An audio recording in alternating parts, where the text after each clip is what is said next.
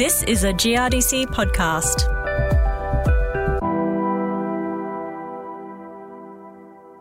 Hi there, I'm Hilary Sims. Unprecedented spring rainfall and flooding in 2022 has made for a particularly tough year.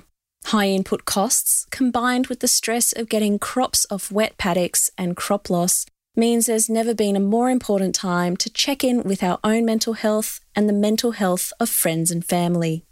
In this special GRDC podcast, we hear from ex-NRL Balmain Tigers player turned mental health speaker and educator at the Black Dog Institute, Wayne Wiggum. Wayne has lived experience with depression and joins us to share his story and mental health recommendations in an effort to help others. But to start, we hear from a grower who, like many others, is experiencing the mental and emotional reality of salvaging a soaked harvest in a season that initially held so much promise. His name is Roy Hamilton, and he operates a family farming enterprise near Rand in New South Wales, Riverina. He also sits on the GRDC Northern Panel. Here's Roy. This season, it's been quite amazing. It started off so well. Growers had anticipation, rightly so, when they got to mid-spring that it was going to be another tremendous year.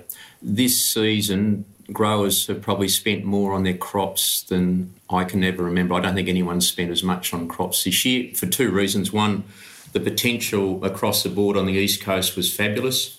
And secondly, that the input costs, for reasons that we all understand, were at record levels. So there was two things at play. There was the anticipation of a potentially really good crop that needed feeding and very high prices to feed that crop. As growers, you're always at risk of getting ahead of yourself. And as Dad used to say to me, you never actually got that grain until you roll the tarp over it. So you're all in the bin or it's paid for, because you can't lose something we haven't already got. But you can have that feeling of loss in the sense of where you got to and you've managed something all year and the control gets taken away from you in an event that you have absolutely no control over.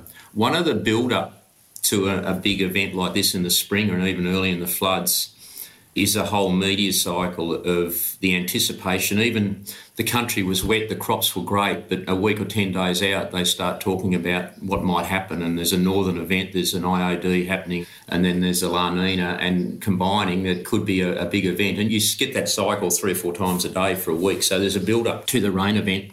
And then during the rain, it's probably the sense of all these things going through your mind of, yeah, that's okay, but it's going to rain tomorrow and the next day and we're going to get a flood. Well, how big's that flood going to be? Because some of this flat country, you might have to wait a week or two for the floods to permeate down through the flat country. So it's not something, it's instance, it's up and down and it's gone. In some instances it is in valleys, but a lot of New South Wales is on a floodplain. So things can happen very slowly, which gives you a lot of time to think about all the consequences of what may have been there, it may have happened. So it's the fact that you really can't manage anything of it. I've talked to people about droughts and floods, and I've seen a few of both, and some suggest that a drought's actually easier to manage than a flood. I think a flood's still better because you've still hopefully got something at the end of it. But a drought, you can plan what you're going to do this afternoon or tomorrow. In a flood event, you can't plan anything. It's just got to play out and you've got to wait for it to happen and then see what's left afterwards, which is can cause a lot of anxiety. Then after the flood, you're, well, okay, can we drain some of this country off? What can we salvage? What does it mean physically for the workforce, which has been very frustrated? In our case, we really couldn't farm for 10 weeks and we're sitting around doing very, very little, and that builds up a sense of frustration and anxiety. And then it's after the event is what can we salvage and how can we do it, because of the tracks and the shy roads are closed, all these things are going through people's mind at the moment. Yes, certainly a lot on people's minds. Do you think that generally, Roy, there's enough being done by the ag industry around mental health awareness? I don't think we do it very well. I think we're doing it a lot better than we used to. And people that I know that are, you know, knockabout blokes who have been around the industry for a long time are far more likely to talk about it than what they were a decade ago, which is absolutely fantastic. But there's still a stigma around you've got to be strong. You know, there's...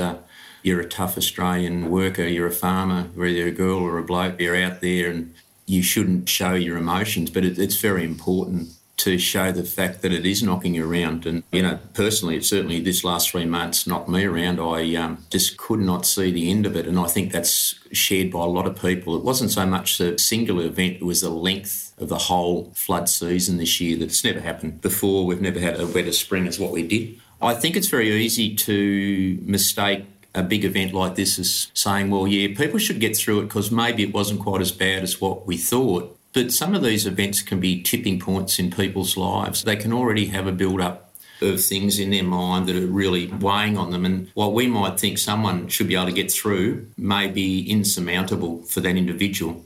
And it can be as simple as just tapping someone on the shoulder and saying, yeah, well, let's go down and have a beer, or go and have a cup of tea, and how you going? And look, it's been around, that message has been around for a long time, but it's a simple one, but it's a very, very important one. And Roy, you've just opened up to us that the season has impacted you and your mental health, understandably. What do you do in those instances? Hilary, it's not my idea, but someone told me to do this. If you look at what we planted and what we harvest, it's not what we thought would be, and it's really easy to get down on it. But if you sit down, honestly, sit down with a beer or a cup of tea and write down 3 or 4 things that are most important to you in your life, I would back most people to put things other than that crop that was going to go 5 tonnes now going to go 1 tonne. I don't think that's going to be on top of their list. But at the moment, it certainly is, because we've got to manage that, and we've got to manage that potential income change where we thought we're going to make money out of that and we're going to lose money out of it. And we can all adjust to that, but my 3 or 4 items, the only thing that really at the end of the day is my family, is my mates, and is my health.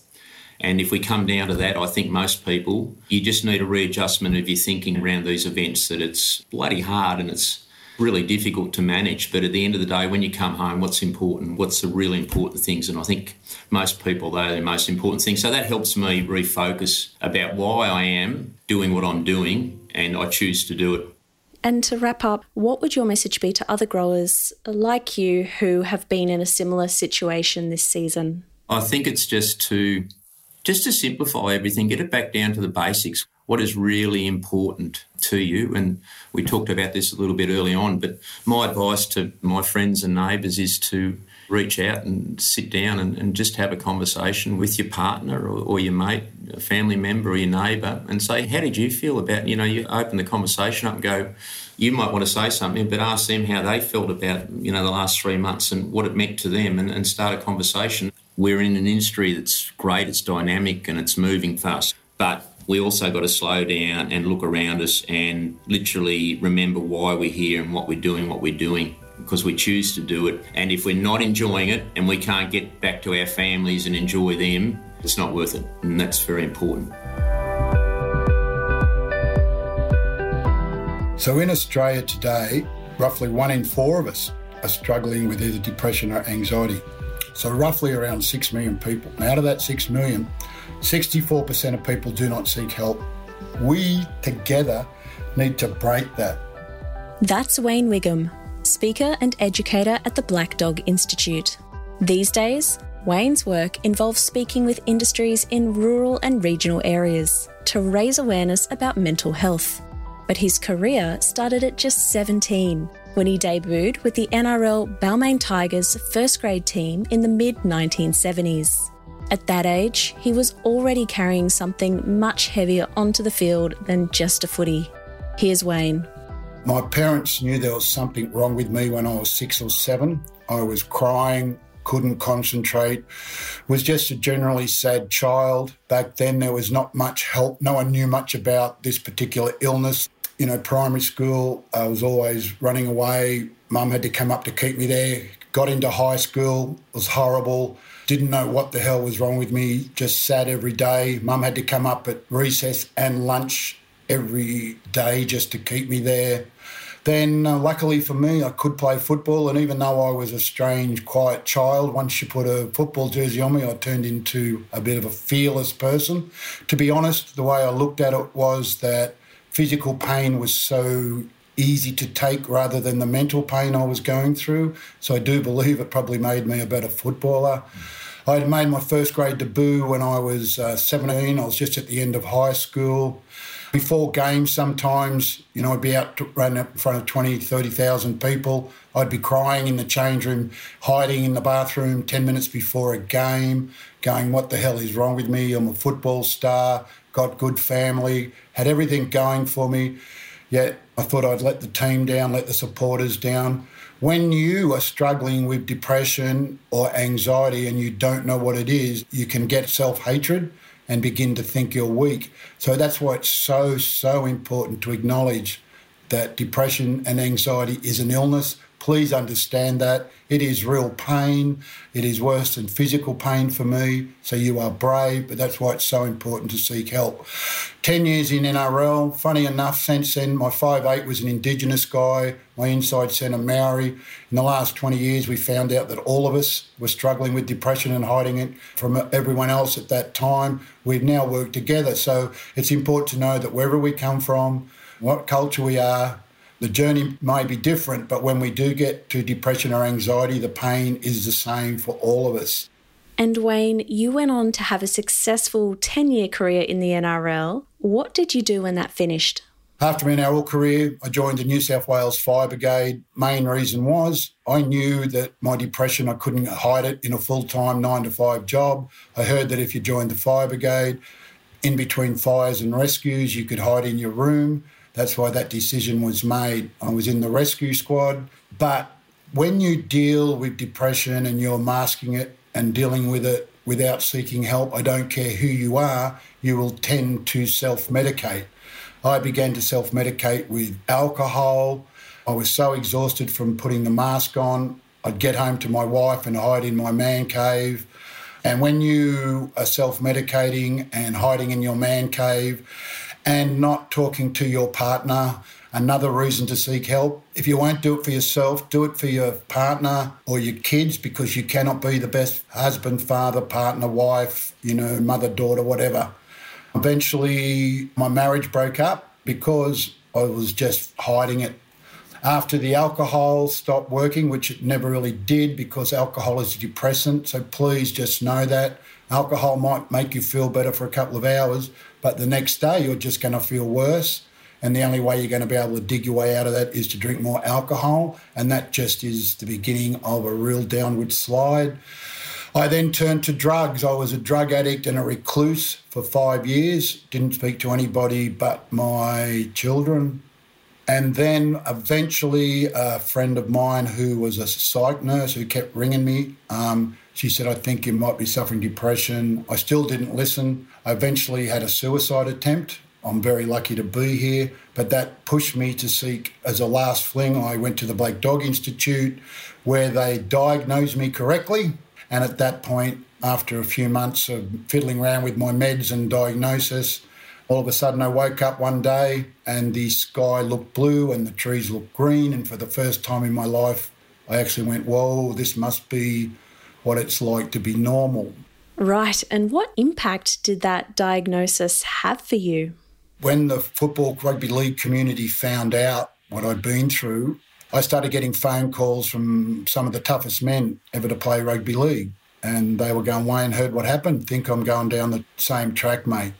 So just know that it's nothing to do with toughness. It's nothing to do with anything like that. It's an illness. It doesn't mean you're not the bravest person in the world who wouldn't defend your family, your kids to the death. So it's nothing to do with our masculinity. It's simply an illness. So when I did get diagnosed, I started talking to men. I volunteered for the Black Dog, probably started 14, 15 years ago. I was going into mines, construction sites. As men, once someone starts, we will open up, and that is a beautiful thing to do, because the biggest thing we can do to support ourselves is to talk amongst our friends and each other, to share experiences on what to do to deal with this. And that's the smart play. And with the awareness and understanding that you have about your depression, how do you care for your mental health now? The thing that gets me through every day, and I use it 5 times a day, is the old serendipity saying, give me the wisdom to know what I can't change and the strength to change what I can. So a lot of what you're going through is just not your doing. You can't change those things. So don't stress and ruminate on the things that you cannot change. Just ruminate and action the things you can. A lot of the big problems is people that we will torture ourselves for our mistakes, but we never pat ourselves on the back enough for the good things we do and the talent we have. There was a time I couldn't even look at my old footy videos because there I put them on. I think you're big head, you can't feel good about yourself. Well, that's not true. Please allow yourself time to love yourself and see the good things in you. Definitely some good recommendations there. What other words of encouragement do you have for those that might be experiencing mental ill health, Wayne? How can they speak up or perhaps look to take that first step? I think it's really important to understand that most of your friends are going to be struggling too. So it's wonderful for men and women to be able to get together and talk about it. But just by talking about it, you can find things that have worked for others. But the main thing to do is, if you believe you are struggling and you make that wonderful step today to seek help, you make a long appointment with your GP. You bleed your heart. It is so important to tell them everything because then they can make the right diagnosis and make sure that they can guide you to the best help. Most GPs in Australia now have had extra training through the Black Dog Institute. Because mental health is such a big problem, GPs have educated themselves and are quite good at this. Now, I know a lot of country people have said to me over the years, because it's a very private thing to some people, that they think that if they go to the GP or the services in their town, other people might find out about it. If that's where you feel, go and make an appointment in a town 100 Ks away. Whatever block you have that's stopping you, seek help, and I respect that. I know it's a deeply personal thing to some. I've just talked to John Harper before I did this, who is from Mate Helping Mate, a farmer who struggled with depression, and we had a good chat. And I just learnt something myself. He told me, because a lot of men and women, we need logic to understand. The first step is to acknowledge there's a problem, as you would with anything else on your farm or in your life, to identify what the problem is, their options to seek help, actually action it. The hardest thing is to make the first step and seek help. It's the hardest thing for us all. So to action it, and once we action it, to review if it's working, and then we go back to one. And what other pathways for help or online resources are available for those living in regional and rural areas? In your local town, you will have Rural Remote Health, Mission Australia, who are absolutely wonderful. Like, as a city boy going out to the country, the support that I see those workers give are amazing. There's Flourish. If you look in your local white pages, you will find that there are a lot of agencies in your town. Headspace is a great one if you're worried about your young, because they specialise 15 to 25. There is a self-assessment test for depression on the Black Dog website. It is clinically proven. If you get on there and do that test and it comes back that you may be struggling, it's a wonderful thing, a wonderful tool. You just seek help straight away. Guide people to it who are, even if you mention that to everyone, even if they shake their head and don't look at you, they might sneakily go home and do it, and then they might take that first step. It's a wonderful tool because we can self-assess. And there's something up there for anxiety too. But the other thing the Black Dog can do for you, if you find it hard to get in to see a counsellor or psychologist, we do telehealth. You can get a referral to the Black Dog. We are getting more and more people doing that. And you can get help maybe a little bit quicker than you can normally. And although Zoom meetings may not be as good for some as face-to-face, those people at the Black Dog, they're up to date with the latest research. What they'll tell you is the right. And you just mentioned sharing the online assessment tool of the Black Dog Institute website with other people. Let's just expand on this idea of reaching out to friends and family who you think might be experiencing mental ill health. It's not always a comfortable or easy thing to do. What are some recommendations you have on having this conversation? First thing to understand is, you cannot make a mistake in the way you approach someone. Your style, yourself, your relationship with that person is all you need. So you just do in your own way. I have been educated a little bit about depression and anxiety, And I have noticed that a lot of the stuff I've heard, I'm a bit worried about you because you do seem to be down. You seem not to be functioning. You seem not to be coming to a lot of things. So you just bring up something like that. You cannot make it worse because it might just make them realise that they do need to look. So don't be scared. You can't push anyone into, suicide if that's what you're worried about. You can't push them into a deeper depression. You cannot make a mistake. Your friendship, your communication style, the way you are normally with them is quite simply the way to approach it. Wayne, thank you very much for speaking with us today. Thank you for having me and best of wishes to you all.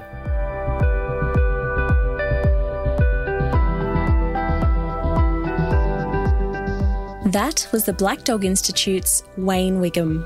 And before him was Rand New South Wales grower and GRDC Northern Panel member Roy Hamilton.